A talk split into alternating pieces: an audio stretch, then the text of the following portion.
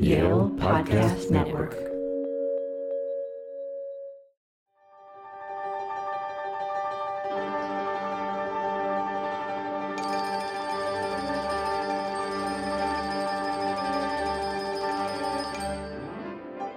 Welcome to When We Talk About Animals, a Yale University podcast about the questions animals raise about what it means to be human.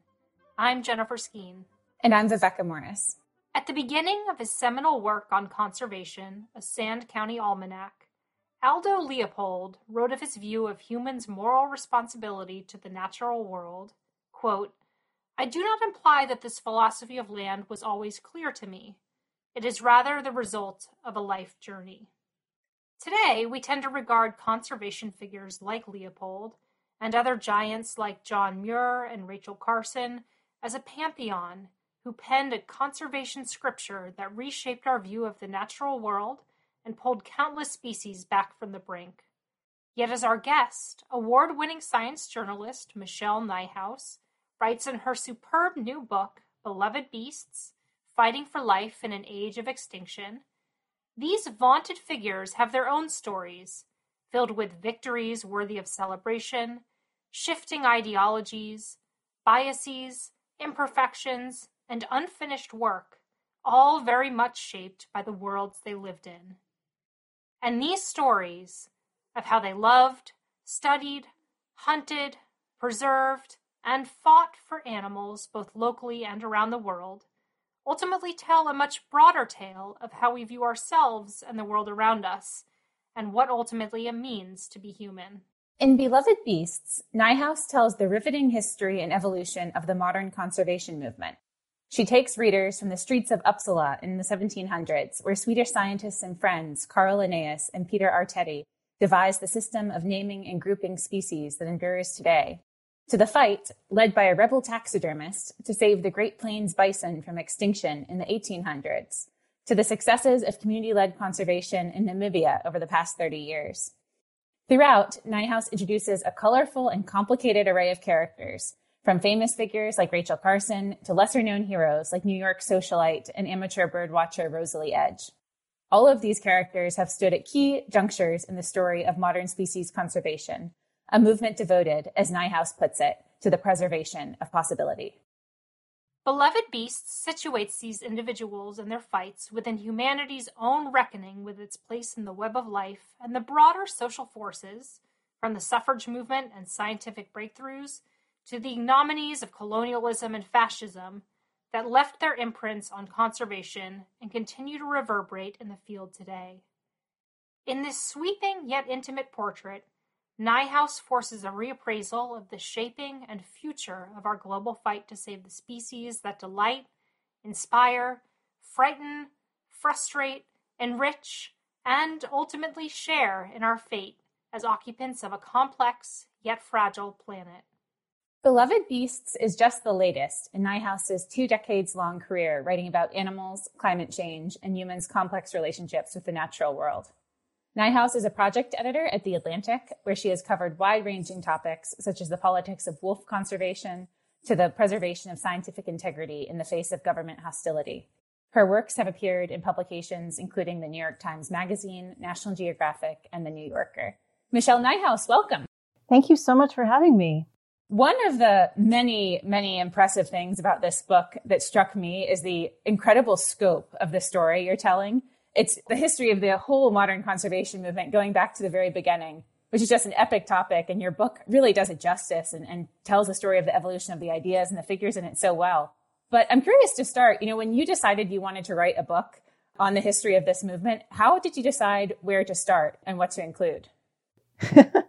That's a great question, and I often joke that had I known how difficult it was going to be to to represent the history of conservation in a reasonably sized book, I might never have started the project. I might have been too intimidated, but it um, it was really a, a joy in many ways, though though a daunting project. It was a joy to put together a story that I had lived with or lived with pieces of for so long. Deciding where to start was actually one of the easier parts of the project because it wasn't all that long ago that human societies realized that human activities could actually drive a species extinct, could drive a species into oblivion forever. The idea of extinction of any kind wasn't clear to scientists until the beginning of the 1800s. And then it wasn't until the end of the 1800s that people really grasped the idea that even abundant, physically large animals could be driven extinct through human activities. So I started the story, aside from a, a, small prelude with Carl Linnaeus, which you talked about, I started the story with that realization and how people responded to it, responded to the prospect of, of animals like the bison going extinct because of uh, wholesale commercial slaughter. It really is pretty amazing just how relatively recently humans were not convinced that they were capable of driving species to extinction, which was really shocking to read.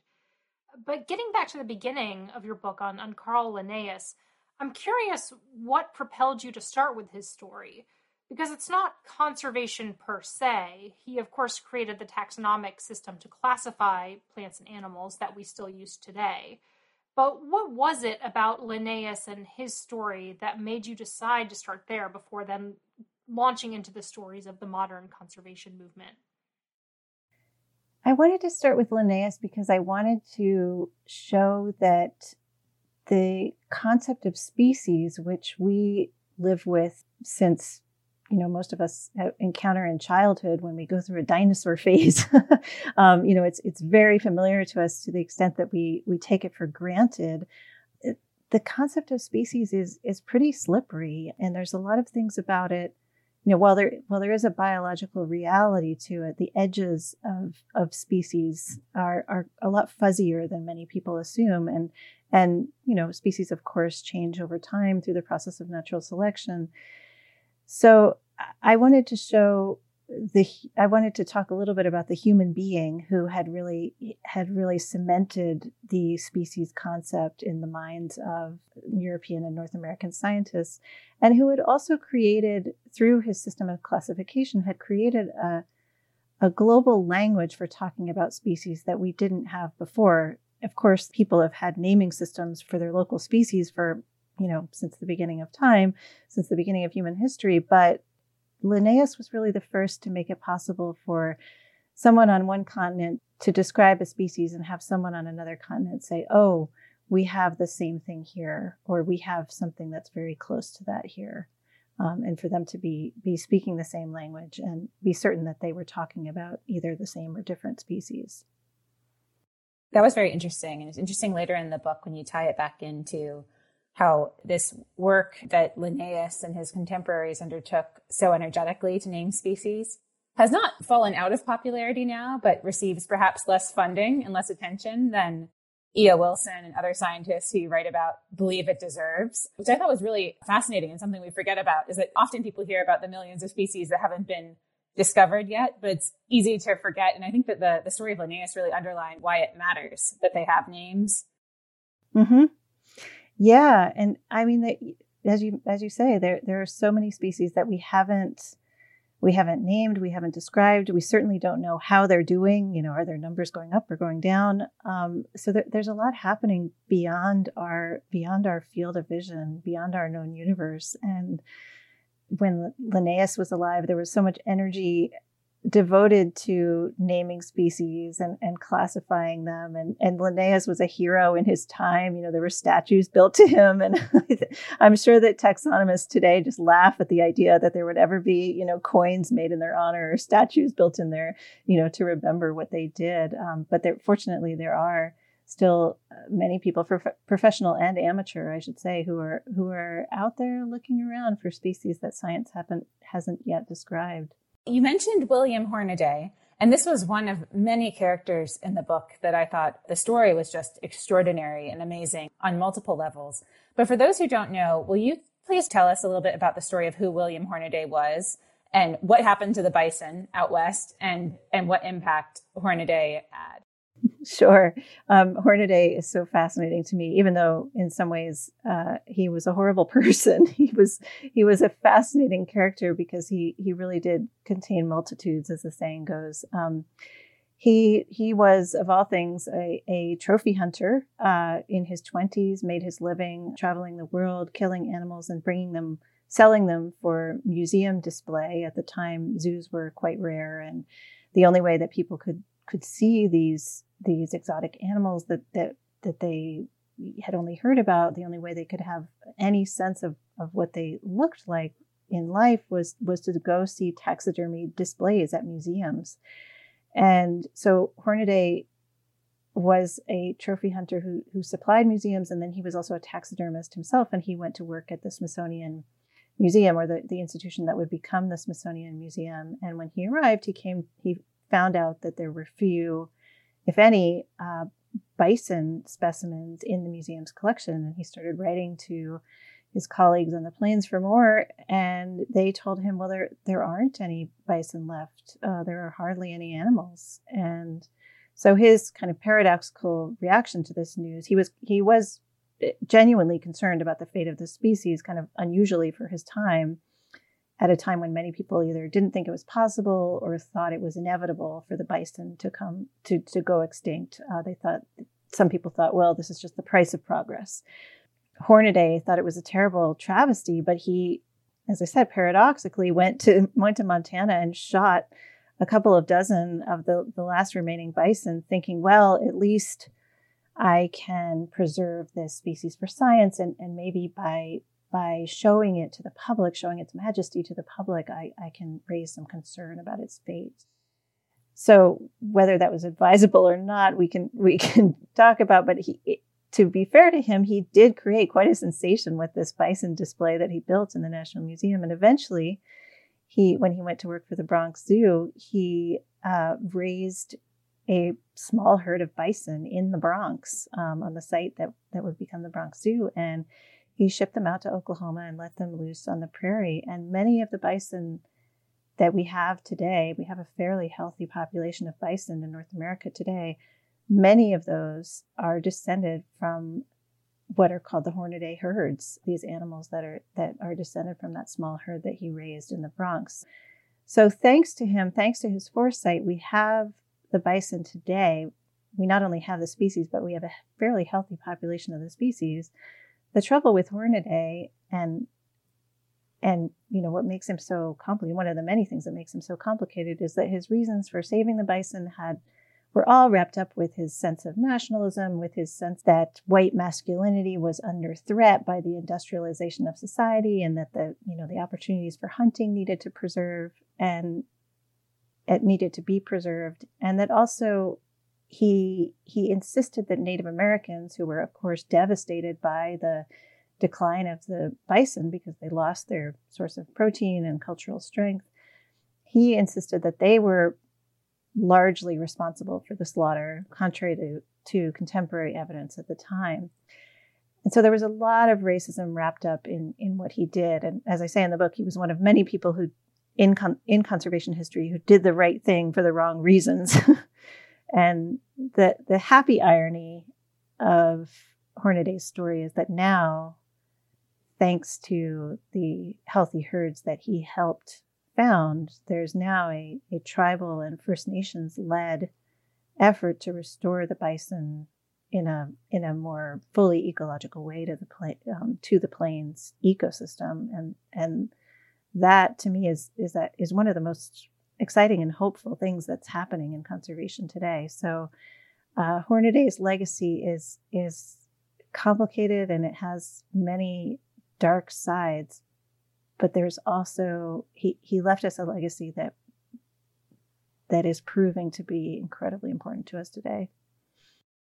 Yeah, that story of the tribal led bison conservation was particularly inspiring, especially after reading about the incredibly colonialist foundations of how the herds were initially preserved and at the root of a lot of the conservation movement. And I do want to come back to that, especially when we get to talking about the community led conservation in Namibia. Um, but it was also very striking how you talk about, and this is exemplified by Hornaday as well, the hunting origins of the conservation movement and just how inextricable hunting enthusiasts and the people who wanted to save and preserve the species were. And the story about how that started to get increasingly entangled until Rosalie Edge came along and, and its evolution from there. And I absolutely loved her story. It was an amazing testament to how even amateur and citizen scientists can really change the world. And I was wondering if you could just tell a little bit more about her story. Sure. I yeah, I love Rosalie Edge as well. Um, and and my love for her is is much uh, less complicated and pure than than my appreciation for William Hornaday. um, so as you say, Hornaday was one of many sportsmen, um, though he he grew to really despise hunting in his later years. But he was one of many sportsmen who who were uh, founding figures in the in the early conservation movement, and these were mostly wealthy white men who, as I said, were were sort of worried about the state of, of modern white masculinity, and and thought that they they wanted to preserve the experience of hunting because that was that was uh, you know gave would would give modern men a, a little more spine, um, and that they that they were in, in need of that kind of experience on the frontier. And you know, at the same time, I think that their their appreciation for these animals was was genuine, and they themselves loved being out on the plains and in the company of these animals. So it wasn't it wasn't a, a contrived appreciation. It just the the roots of it were were uh, based in ideas that we today would find pretty problematic. Uh, and they these these uh, wealthy hunters, who I should say were also quite snobbish toward subsistence hunters, Hornaday, you know, as I said, was quite disparaging about the Native Americans who lived alongside the bison and really suffered from their demise, and and that was consistent in the early conservation movement. There was a sort of elevation of of sport hunting and a and a denigration of subsistence hunting. That was subsistence hunters were seen as the people who were really often really damaging these species um, by by hunting them for food. And so the early conservation movement tended to be pretty cozy with gun and ammunition manufacturers. It tended to be um, quite conservative in the in the political sense of the word, as well as conservation minded. And I mean, one of the one of the interesting things I realized while I was while I was researching this history was that in the late 1800s and early 1900s, as the movement was getting established, uh, women who had either been a part of the suffrage movement or had been had their options expanded by the suffrage movement became part of the more and more a part of the conservation movement and transferred their skills their political skills from suffrage to conservation and started to make some noise within the conservation movement and say look we should be a little more ambitious. We should not be quite so complacent about saving species. We should we should um, start to save not only species that are interesting to hunt, but species that might be important for other reasons. And and one of those women was Rosalie Edge, who showed up uh, in dramatic fashion at a Audubon Society annual meeting in 1929 and said, "What are you doing? Why are you not uh, standing up for birds of prey, which many sportsmen at the time considered pests? Even the bald eagle was considered kind of a you know, yes, it's our national bird, but it's it's also a bird that that you know is a scavenger and and perhaps you know eats people's chickens. We don't really like it. We don't. We're fine with it being shot. And and her argument, which you know reflected the argument of some other ecologists at the time, was was conservation isn't about just saving the species we like. It's about saving all species. And her effort, not single handedly, but her effort had a big hand in, I think, broadening the ambitions of the conservation movement. And and even at a time when when ecology was just finding its way as a science, uh, making it much more ecologically minded and much more about what's good for the species rather than what's good for humans. I loved the Rosalie Edge chapter as well for several reasons. One being that, as with the other chapters, you link her to all these other conservationists before and after her.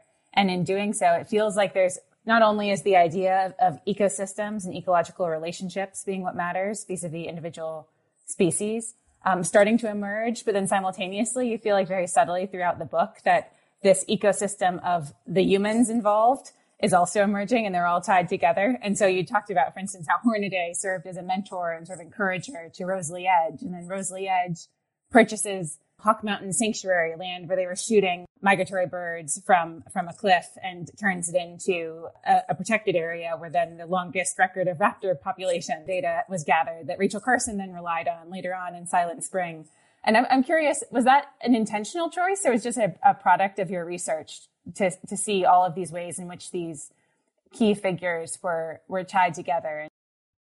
It was definitely intentional, and and it was one of the great joys of, of the research was uh, I mean, I can't say I, I discovered connections that nobody knew about before, but to, to lay them out and really look at the, the family tree, so to speak, or the ecosystem, as you put it, of conservation and who was talking to who and who was arguing with who and who was being inspired by who. Um, uh, that that to me was it was just such fun. It was fun to to read their letters to one another and and realize that this is a multi generational conversation that's going on. And and that was one of the things I hoped I could contribute with this book because conservationists, I think, understandably don't look at their own history very closely. They're always occupied with the next emergency.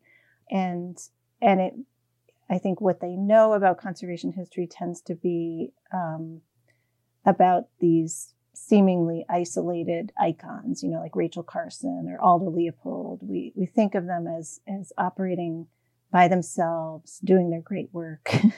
and when that that isn't really true, and not to say that they weren't great people, but they almost always didn't know they were great people when they were doing their work and, and they were just doing what they thought was right and they were doing it in collaboration with a lot of other people known and unknown so show, showing conservation as the tradition that it is was important to me and, and showing those relationships and, and those those exchanges was was one way of doing that.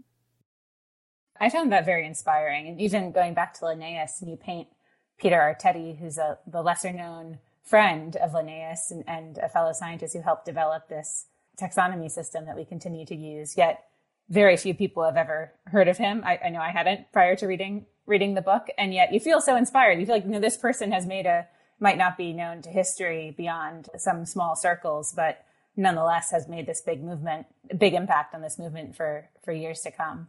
I'm curious going back to jen's question regarding the historical and, and modern as well ties between the conservation movement and hunters. Is this something that you see shifting today? It certainly seems like in many ways it, it continues. You write in the book about um, efforts in some places to sell sell trophy hunts to fund conservation efforts. So we see a similar systems in the United States where state wildlife agencies are heavily dependent on sportsmen licenses for funding or angler and fishing groups are involved in conservation. Is that something that you see as, as shifting? And if so, in what directions? Yeah, um, I do. I I see it shifting in a positive sense in that I think the conservation movement is becoming and could com- could become a lot more aware of the important real and potential contributions that subsistence hunters and farmers could make to, contra- to, to conservation. I mean, ideally, conservation should be practiced by everyone, right?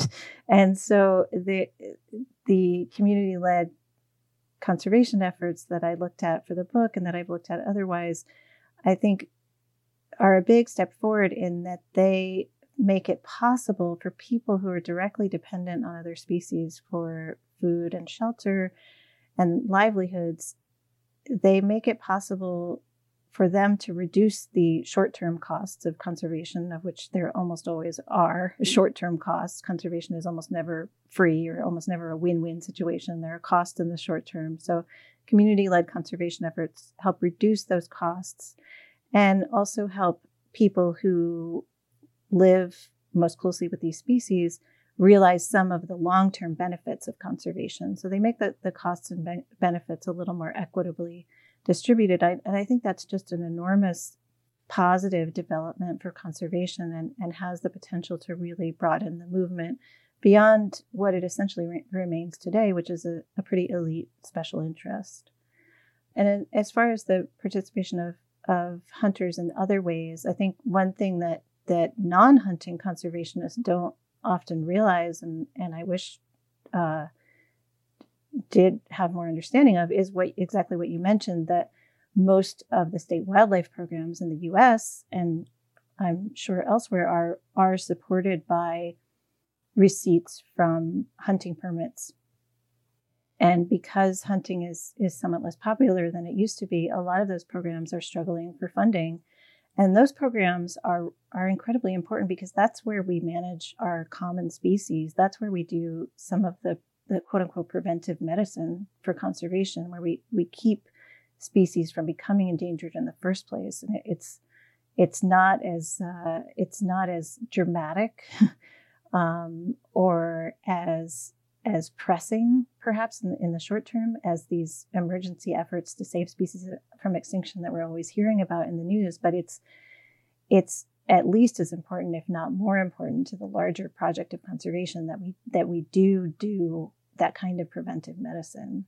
Right. So I suppose that's then a question of whether absolutely we need to fund those projects, but how? And currently the system is set up with with the hunting licenses, but perhaps it'd be better to shift it. Mm-hmm. Yes, or add. I mean, if if hunting truly is something that North Americans are not going to do that often anymore, yes, we do need to find a new, uh, an additional at least funding source for these projects. And I think uh, hunting and fishing groups are often, understandably, a bit a bit miffed that non-hunting conservation groups don't understand that they are literally funding some of the most important work that gets done in conservation. So I, I do think a, a more sophisticated conversation needs to take place around who's paying for conservation and when and how. Another thing that the conservation movement is grappling with is, of course, the, the legacy of disempowerment, colonialism, and discrimination that lie at the root of it, and that the stories in your book really illustrate in stark and harrowing ways. Uh, of course, your book came out during a time of intense reflection more broadly on institutional racism following the murder of George Floyd and a reckoning globally in the environmental community with some of the key figures like John Muir and, and John James Audubon, who have very dark parts of their past. Not to mention people like William Hornaday, who made great contributions to the world in his work with bison, but who, at the same time, he was putting the bison on display in the Bronx Zoo put a Congolese man, Ota Benga, on display in the monkey enclosure. How do these roots continue to define the conservation movement? How do they manifest today? And, and how can conservationists working today take the lessons and stories your book lays bare and use that to chart a better, more equitable future? Yeah, yeah, it's um it's it's quite a striking pattern. Um, it was something that I knew about. I mean, I knew about you know the, the individual sins of, of conservationists of the past, and I knew it was something I wanted to acknowledge in my history. I wanted to to tell a history that was celebratory, but also took in the full picture of of successes and failures and oversights. But as I worked on the book, it became clear to me that that this is this isn't just a few isolated individuals who are who are have have um, unfortunate blind spots. This is a recurring pattern in the conservation movement, and it's something that I think conservation does need to to continue to grapple with. It's starting to grapple with it, but I think that needs to happen more. And that's of course i should say not to imply that that the practice of conservation is racist in any way conservation is something that we all need to practice for our survival our individual survival and our, the survival of our species uh, not to mention other species but it is and and it's not to say that all conservationists are racist far from it but there is in every generation there seem to be a few prominent people who have a very prescient grasp of how complex other species are and how complex ecosystems are, but they have a kind of um, very limited sense of the complexity of our own species. And this may be because of their biological backgrounds, or it may be because of their personal experience, or, you know, I'm not going to psychologize, but I think that it, that is what the thread that ties all of these people together is that is that lack of appreciation for the complexity of their fellow humans. And the way that that's expressed itself is you know in horrible cases you know really just flagrantly awful cases like the one you mentioned of, of william hornaday thinking it was just fine to capture a, a, Congolese man and and quote unquote display him in a cage in the Bronx Zoo monkey house for two weeks, to much more subtle, almost unintentional um, assumptions that, for instance, parks and reserves were always uninhabited places before they were parks and reserves that they that they have no human history or or just the the assumption that humans are only a destructive force uh, on the planet that they they can't play a positive role in conservation. I think that's a pretty pernicious idea that social scientists have proved over and over again that humans can play a constructive role in conservation, but the conservation movement as a whole hasn't really grokked that. And I think that that that does come from that same root of not really appreciating how complicated humans can be and not and you know in its worst expressions it's not it's like Hornaday not understanding the complexity of a certain group of species or a certain group of humans, excuse me. But in its in its more benign but still counterproductive cases, it's it's just having this overall sense that humans are are all the same. They're always going to be the way they are. That human behavior can't be changed, and it's always going to be for the, you know, it's always going to, to be destructive to the rest of life.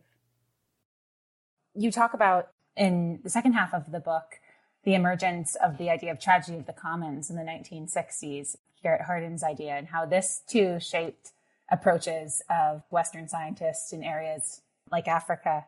And then talk about how Elinor Ostrom, this other political scientist at the time, had a very different view, and that the, the tragedy of the commons, of course, saying that when there's a common resource, everyone will act in their own rational self interest and use as much of it as possible, such that it's ruined for, for the community as a whole. Whereas Ostrom said, in fact, that's that's not necessarily the case, and that if you have in place much more complex you know, systems of monitoring and boundaries and predictable processes for resolution of conflicts and and so on and so forth, that in fact these resources can be preserved and and saved. And I'm, I'm curious if you'll tell us about your experience in Namibia and seeing that alternative to the tragedy of commons in, in action.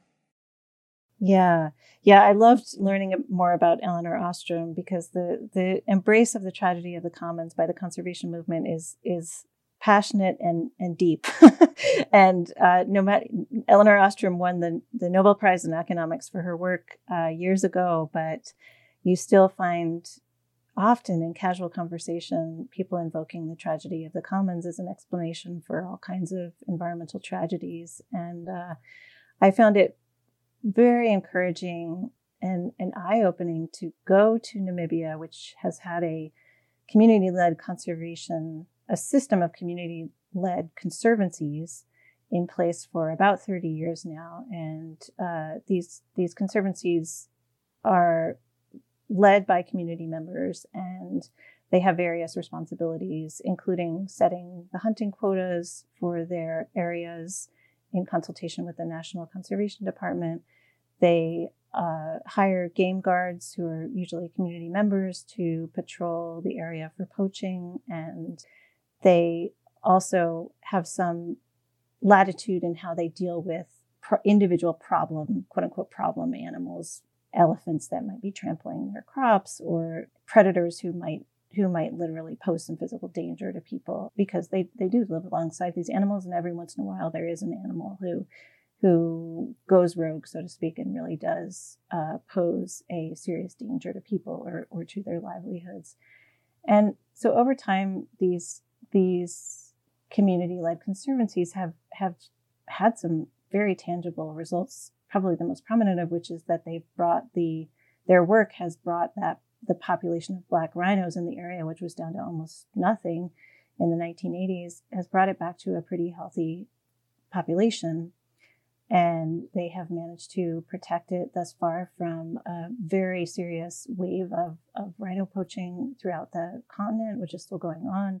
Their community game guards have have managed the, the system that's been put in place of, of these community game guards has managed to resist the effects of that wave of poaching without militarizing, as so many other places have had to do, you know, eh, giving poachers guns and, and really almost creating this, this low level war between poachers and rangers.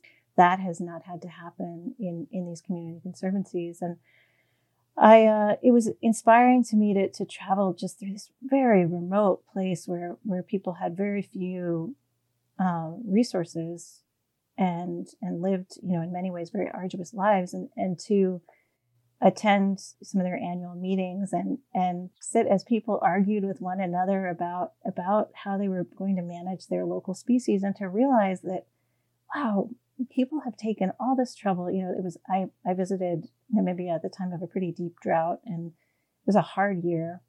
People had taken the trouble to attend these meetings sit down uh, and spend hours talking with their their fellow community members about how they were going to manage these species for the long term. And it was clear, you know, even though these these discussions were sometimes messy and and it didn't start on time or what have you, it was clear that the commitment was there. And I I left thinking I've been to so many meetings in North America and elsewhere where people have had lots more time and you know more more resources and and more education, formal education, and, and I have never seen this kind of understanding of the long term implications of the actions that they were taking. And, and I've never seen so many tangible things getting done.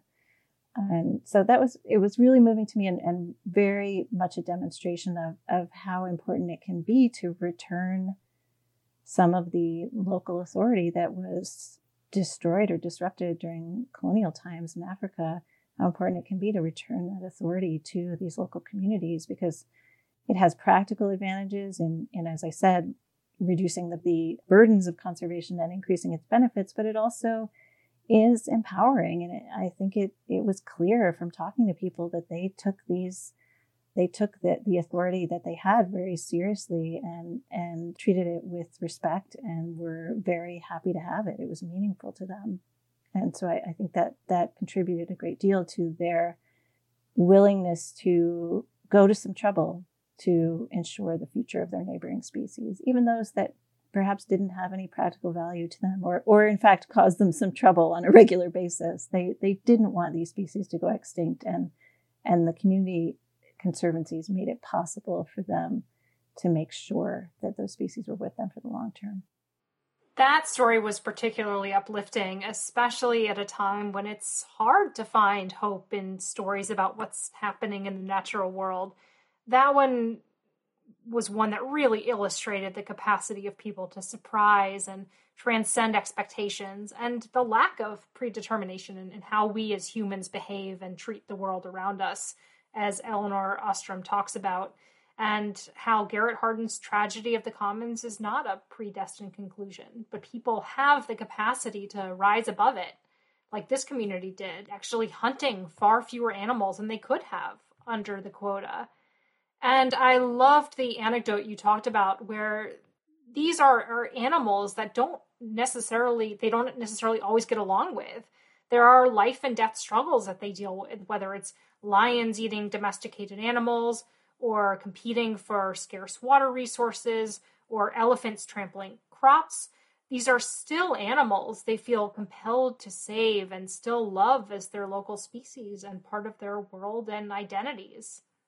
Yeah, I found that very uplifting too. And I, I, think that, you know, in North America, we can learn a lot from those examples because I, I think we, we are so polarized in so many ways. And perhaps you know, I don't want to be too Pollyannish about how we, you know, the possibilities for resolving some of our conflicts around other species. But I do think that when and if you can set some of these politics aside and ask people, do you really want this species to go extinct? Do you really want to have a hand in it not being here for your kids to admire? Um, or, you know, know is out there in the wilderness. I, I think most people, given a truth serum, would say, yeah, I, I, want the species to be around. I, I, just don't want to be solely responsible for the for all the problems that come with preserving it. I, I, you know, I don't want government in here telling me what to do. I want to have some say in the process. I don't. Again, I don't want to be too Pollyannish. These conflicts are deep and have gone on for generations, but I couldn't help but think that there is that all is not lost. There, there's we do have a common concern for other species, um, and if we can figure out how to access that, it could take us a long way. In, in, addition to writing extensively about animals and, and, wildlife conservation and, and all the issues that arrive at the intersection of humanity and our interactions with other creatures, you've also written for years and way before it was a you know mainstream topic about climate change. Um, and this book really takes the conservation movement up until the last few years, really, where climate change has emerged as a front and center issue. That conservation groups like World Wildlife Fund and Nature Conservancy and Audubon and others that you show the founding of in this book are starting to really pay attention to and focus on. And I'm curious if you considered putting climate into this book more at the end and why did you choose to mention it only briefly? But then also, um, I've, I've loved so many of your stories in recent years about the climate movement, including the wonderful cover story you wrote about the pipeline valve turners in the New York Times Magazine.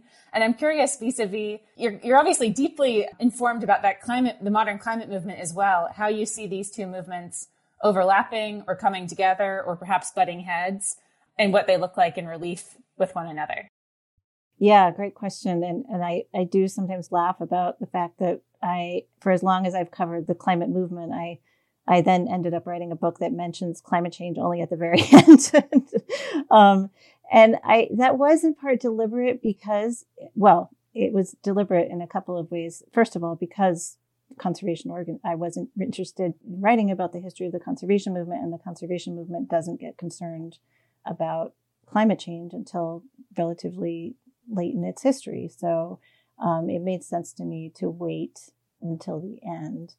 And I also that that felt right to me as just in terms of uh, the proper emphasis because I do feel that what gets forgotten it has been forgotten a little bit in recent years is that if we solve climate change, we still haven't solved conservation. We still haven't saved biodiversity. Uh, many of the species that are endangered today are not yet under direct threat from climate change. They they certainly will be if we don't if we don't figure out how to clean up our act. But but what they're suffering from, what what may drive them to extinction in in the coming years and decades is the same thing that's always driven species to extinction since we started doing violence to other species, which is we are destroying too much of their habitat and we're, we're shooting too many of them and and um, poaching too many of them and just over exploiting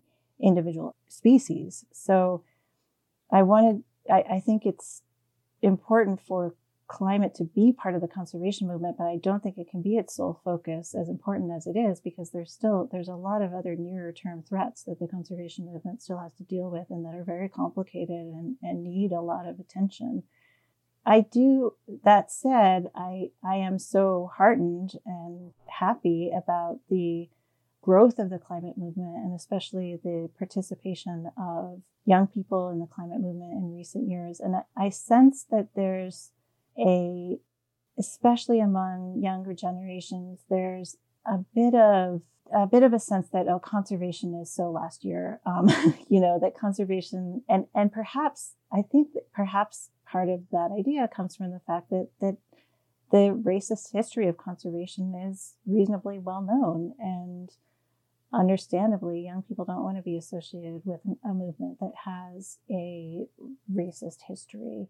And so one of my hopes with this book is to show yes that history is there. It's an unavoidable part of conservation history but the project of conservation is still really important and has so many overlaps and parallels with the work that's being done on climate change that I I hope that the movement, the climate movement writ large and, and the youth movement in particular won't see conservation as just, you know, their parents' movement and something that they need to move beyond because it's still so important. And and I was I was actually heartened to see in uh, President Biden's climate order that he issued very early on in his term that that conservation and land and ocean preservation was a very prominent part of that and that to me is that's that's the direction of the future it's it's all uh, you know, dealing with climate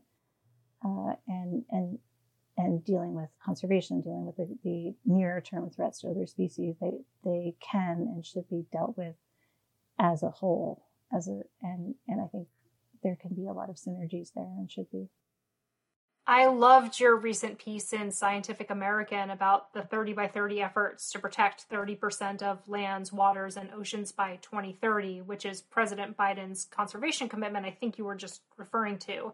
And your argument there about how this effort needs to move beyond traditional colonialist conceptions of conservation to include people in the picture in all their complexity, particularly the leadership of indigenous peoples who have been living on and, and stewarding this land for millennia, and how empowering indigenous leadership of the land actually benefits both humans and the natural world of course, study after study has shown that where indigenous land rights are strong, climate and biodiversity are both better protected. And your portrait of the community led conservation in Namibia was a powerful illustration of this. I absolutely love that you put out this piece at a moment when we are rethinking how to approach conservation in this era of urgency, but um, also reflection and, and in a way that, that breaks free of those legacies that have haunted conservation for so long.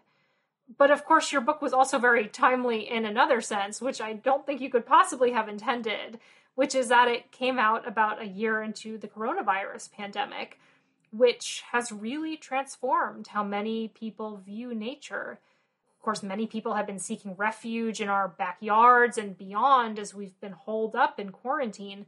But it's it's also illustrated just how connected we all are, and not just with each other, but with the health of animals and ecosystems around the world. Have you seen any impact on attitudes toward conservation as a result of this past year? And how has that been reflected in the response to your book? That's a great question. I, I don't have a strong sense of that, uh, perhaps because we're all still, you know, relatively holed up and isolated from one another. Um, I, I mean, I like many other people who think about climate and conservation. I was really struck by the this sudden behavioral change that that the human species managed to affect.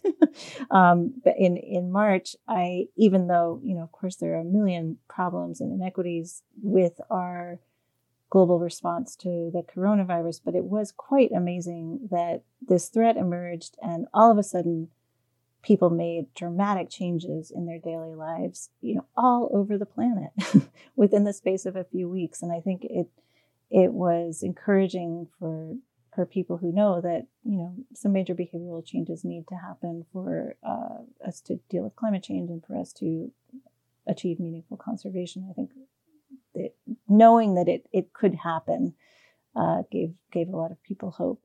And of course, I think there are a few more dramatic minder, reminders of our connection with other species than the fact that we can be infected by the same diseases and that, that the incidence of those diseases is greatly increased if we the more we exploit those species um, for our our own selfish ends. So you know, I, I hope the pandemic will be a, a both a cautionary tale and an example of what's possible, but I'm not sure. I think we are collectively all still so much in the crisis that it's hard to tell what the effects will be.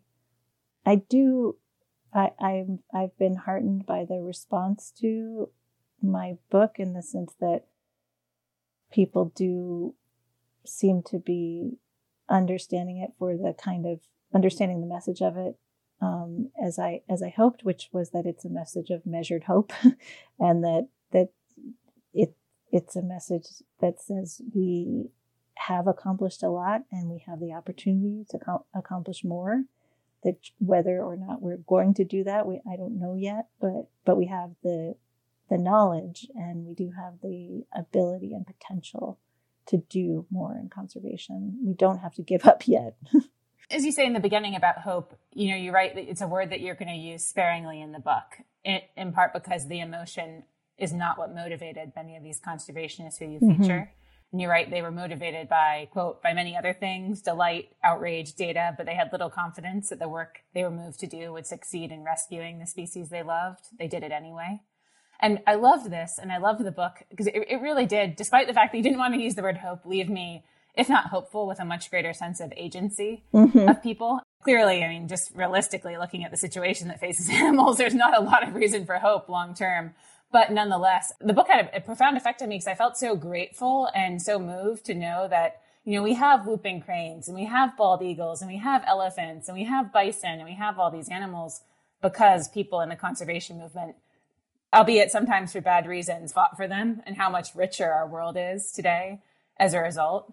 So while it might not, hope might not be the right word, but I do, I do feel like the book is incredibly powerful and, and I think it will have this effect on uh, on young people, as you were saying, who are more focused on climate perhaps now than biodiversity and conservation uh, as a whole, which I think is an accurate characterization from from my perspective. But but I think it will be it was certainly very inspiring to me in terms of thinking that you know this work this work matters, even if in uh, a few hundred years from now we're extinct too.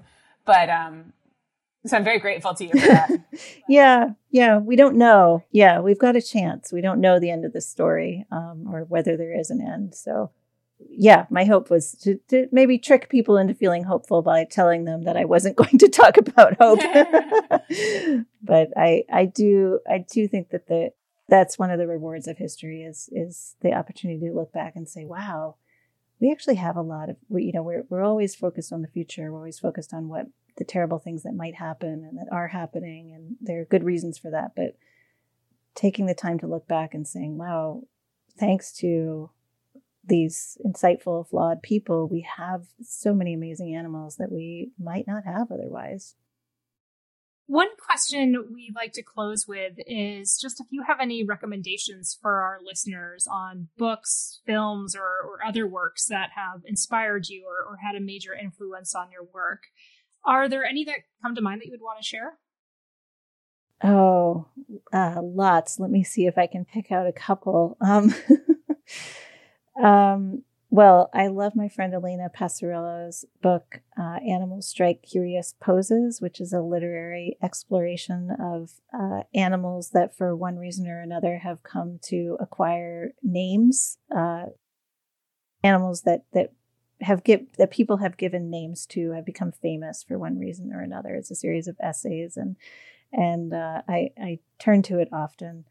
Uh, I would recommend uh, if people haven't read the work of Aldo Leopold or perhaps only know him through uh, through some of his better known quotes, I would recommend uh, that people check out his work. And because he's a beautiful writer who's who's a whose thinking and and style I think really stand up um, to to uh, the you know the 50 years that they they have really stood up to the 50 years or so that they've or more that they've been around check out the work of Elinor Ostrom. She's an academic, and you know her work isn't isn't as as uh, as graceful or fluid as the other couple of people I mentioned, but uh, she she really should be better known. And I think she holds that she wasn't a conservationist herself, but she holds the key to the future of the conservation movement. Well, Michelle Nijhuis, thank you so much for joining us. Thank you. It's been a delight to be here. Thank you too to Ryan McAvoy, the Yale Broadcast Studio, and Daniel Block for their work on this episode. When We Talk About Animals is supported by the Law, Ethics, and Animals program at Yale Law School. We would love it if you would subscribe to When We Talk About Animals on Apple Podcasts or Google Podcasts, write us a review, and check out our website, whenwetalkaboutanimals.org, where you can find out more about Michelle Nijhuis and her work. Thanks for listening.